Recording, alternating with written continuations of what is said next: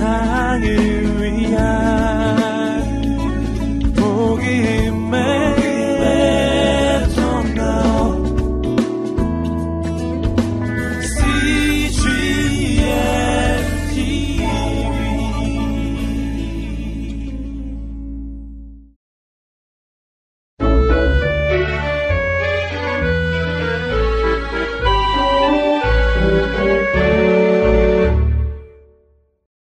(41일) 사무엘하 15장부터 20장 말씀입니다. 64. 압살롬 왕자 사무엘하 15장부터 20장 다윗 왕에게는 아들이 여럿 있었어. 왕의 아들이니까 모두 왕자들이었지. 이 왕자 중에 압살롬이라는 왕자가 있었지.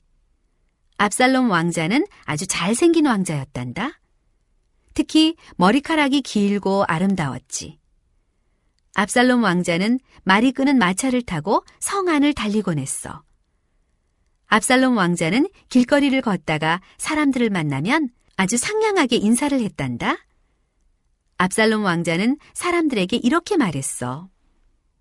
만약 어려운 일이 생기면 저에게 찾아오세요. 제가 여러분을 도와주겠습니다. 압살롬 왕자는 만나는 사람들에게 아주 상냥하게 대했지만 사실 그는 상냥한 사람이 아니었단다. 압살롬 왕자는 자기가 왕이 되고 싶었어. 아버지 다윗 왕이 너무 오랫동안 왕의 자리에 있다고 생각했지. 하지만 사람들은 여전히 다윗 왕을 좋아했단다. 만약 압살롬 왕자가 아버지 다윗을 내쫓으려고 한다면 그걸 좋아할 사람은 아무도 없을걸? 그래서 압살롬 왕자는 이런 생각을 했어. 앞으로 조금만 더 기다리자. 먼저 사람들이 나를 좋아하도록 만들어야겠어. 아버지보다 나를 더 좋아하게 하고 말 테야. 그리고 때가 오면 아버지를 쫓아내고 내가 왕이 되는 거야. 이런 꿍꿍이 속 때문에 압살롬 왕자는 사람들에게 상냥하게 굴었단다. 압살롬 왕자가 모든 사람에게 친절한 척한 것은 다 이런 이유 때문이었지. 압살롬 왕자의 곁에는 그를 따르는 사람들이 많이 있었단다. 이 사람들이 언젠가는 나서서 압살롬 왕자를 왕으로 만드는 일을 돕겠지. 그리고 세월이 많이 지났어. 어느 날 압살롬 왕자는 자기를 따르는 사람들을 데리고 헤브론이라고 불리는 도시로 갔단다. 그 자리에서 압살롬 왕자는 모인 사람들에게 지금부터 자기가 왕이라고 떠들었어. 다윗 왕은 아무것도 모른 채 예루살렘에 있는 자기 궁전에 있었단다.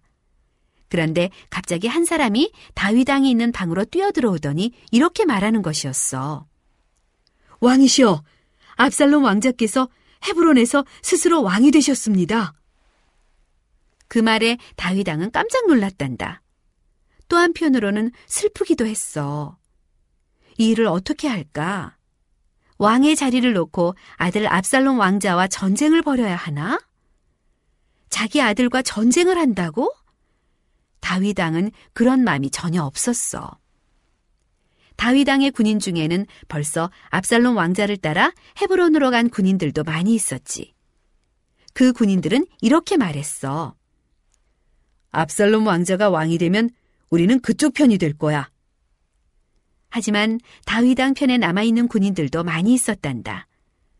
오래전 다윗왕과 함께 도망을 다녔던 사람들은 모두 다윗왕 편에 남아 있었어. 다윗왕이 말했단다. 예루살렘을 떠나는 것이 좋겠다. 저 먼 곳으로 떠나자. 그리고 압살롬 왕자가 어떻게 하는지 한번 지켜보도록 하자. 나를 따르는 사람 중 몇 명은 예루살렘에 남아 압살롬 왕자의 계획이 무엇인지 살피도록 하라. 그리고 잠시 후 침울한 얼굴을 한 일행들이 예루살렘 성을 빠져나가고 있었단다. 그 일행의 가장 앞에는 다윗왕이 걸어가고 있었어. 그 뒤를 따라 많은 사람이 걸어가고 있었지. 얼마 후 압살롬 왕자는 자기를 따르는 사람들을 거느리고 예루살렘 성에 들어왔단다.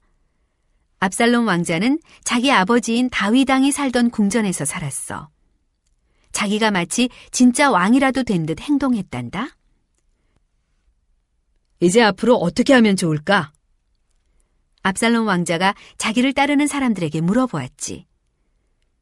당장 아버지를 뒤쫓아가 전쟁을 할까? 아니면 먼저 군인들을 불러 모아 군대를 크게 만들까? 먼저 군인들을 모아 군대를 크게 만들도록 하소서. 누군가가 말했단다. 그 후에 다위당을 뒤쫓아가는 겁니다. 그래야 다위당을 이길 수 있을 것입니다. 좋다. 군인들을 불러 모아라. 우리는 내일 출발한다. 압살롬 왕자가 말했어.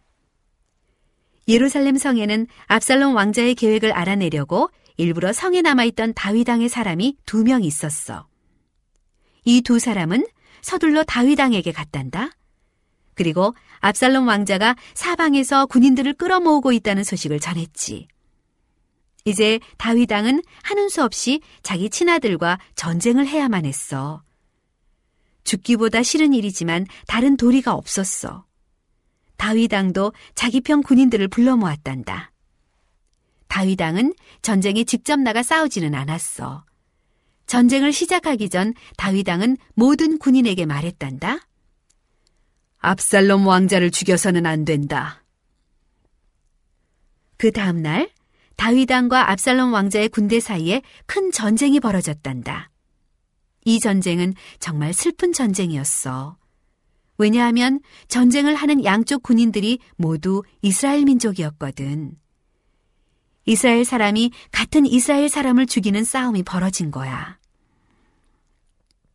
결국 다윗왕의 군대가 전쟁에서 이겼단다. 압살롬 왕자와 그를 따르는 군인들은 뿔뿔이 도망을 쳤어. 압살롬 왕자는 용감한 사람이 아니었단다. 그는 버릇없이 떠들기만 잘했지 전쟁에서 싸움은 잘 못했어. 압살롬 왕자는 말을 타고 숲속으로 도망갔단다. 전속력으로 말을 달려 도망을 쳤지. 무서워 어쩔 줄 모른 채 말이야. 압살롬 왕자가 도망을 친 숲은 나무가 아주 울창한 숲이었어. 나무들이 빽빽이 들어서 있고 나뭇가지가 낮게 드리워 있었단다. 압살롬 왕자를 태운 말은 낮은 나뭇가지 밑을 지나 달려갈 수 있었지만 말 위에 앉아 있는 압살롬 왕자는 나무 밑을 지나가기가 어려웠단다. 그러다 그만 압살롬 왕자의 머리가 나뭇가지에 걸리고 말았어. 압살롬 왕자의 긴 머리카락이 나뭇가지에 걸려버린 거야. 압살롬 왕자가 타고 가던 말은 그대로 달아나 버리고 압살롬 왕자는 나뭇가지에 머리가 걸린 채 대롱대롱 매달려 있었단다. 꼼짝달싹도 못하고 매달려 있었어.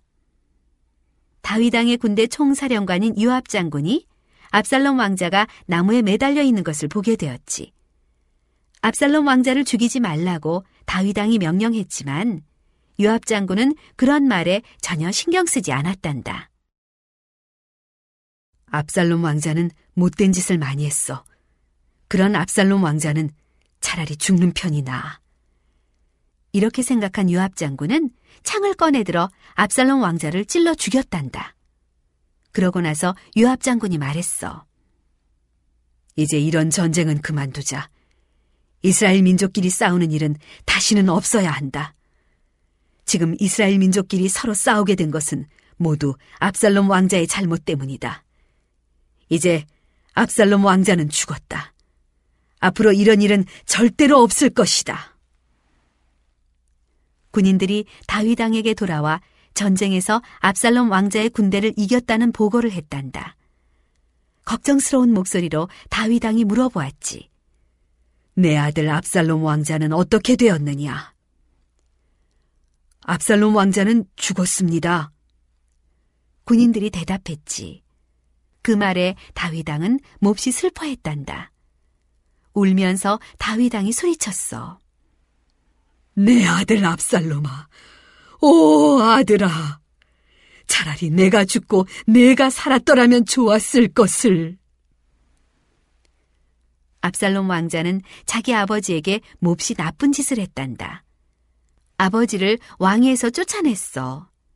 하지만 다윗 왕은 압살롬 왕자를 여전히 사랑했단다. 압살롬 왕자는 자기의 아들이었거든. 다윗 왕은 다시 궁전으로 돌아갔지. 그리고 예전처럼 다시 이스라엘의 왕이 되었어. 마치 아무 일도 일어나지 않은 것처럼 모든 것이 똑같아 보였단다. 하지만 다윗왕의 슬픔은 쉽게 사라지지 않았어. 다윗왕은 압살롬 왕자를 많이 사랑했거든. 다행스럽게도 다윗왕에게는 다른 아들이 여럿 있었단다. 그 중 한 명은 솔로몬이었어.